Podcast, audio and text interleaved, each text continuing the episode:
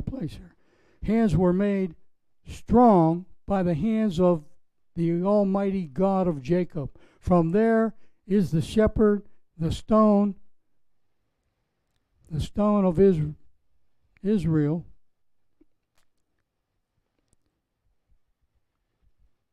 The stone will bless you with many blessings of heaven above, blessings of the the uh, deep that lies beneath, blessings of the breasts of the womb, and blessings of the fathers have, excelling in blessings my ancestors up to the utmost bound of everlasting hills. They shall be the head of Joseph, on the crown of his head, of him who was separated from his brothers.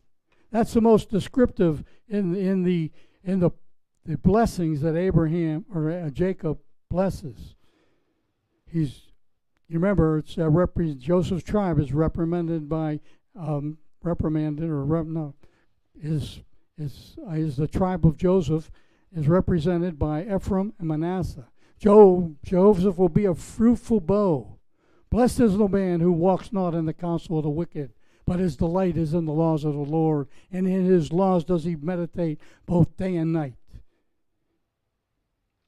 Joseph prospered even though his brothers hated him. And Ephraim and Manasseh grew tough, grew through being attacked often because they were on the east side of the Jordan River.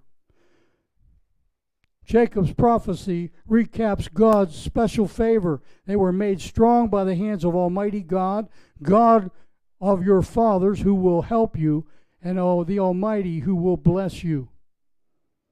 The point is that Joseph's tribes were blessed in every way. Every way.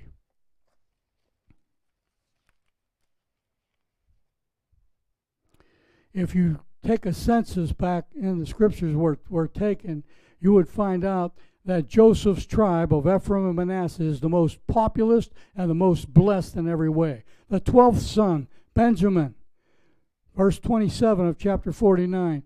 Benjamin is like a ravenous wolf. In the morning he shall devour the prey, and at night he shall divide the spoil. He's a wolf. It's a reference to, to Benjamin's warlike character. And why warlock? Why why war?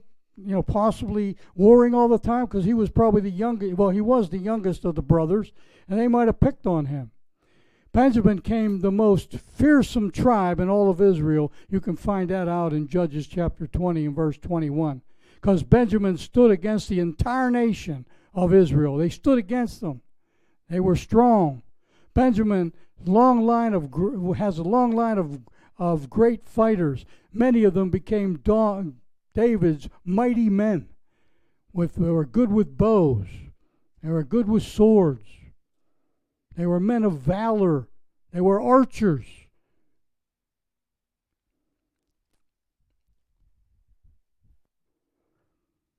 And it's interesting because Benjamin and Judah would be the only tribes to survive the Assyrian invasion by Sennacherib in 722 BC. And of course, they didn't go down and were conquered. The two tribes of of uh, of Benjamin and Judah were conquered by Nebuchadnezzar in 586 BC in several different exportations. Benjamin would be like the state of Maine. They're obstinate and they're, they have a warlike temperament. So, in the 28th verse, and I'm almost done, all these are the 12 tribes of Israel and this is what their father spake to them. And he blessed them and blessed each one according to his own blessings. He has a he he has a wide range of meanings in these uh, meanings in these these blessings. Particularly, it's negative against Judah, Levi, and Simeon. It's exceedingly positive about Judah and Joseph. And as I mentioned, you know, we won't read the last uh, four verses. But Jacob and his sons, he told his sons that he should be buried in Machpelah.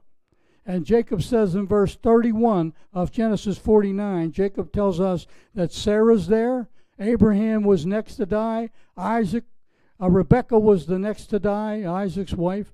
And uh, Isaac is buried there. And Leah is buried there.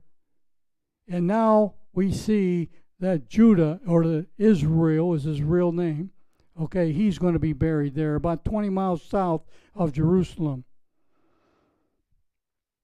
You know, Leah was never loved really by her husband Jacob or Israel, but now she gets her honor right here. She is buried with the patriarchs of Israel Abraham, Sarah, Isaac, Rebekah, Jacob, and herself.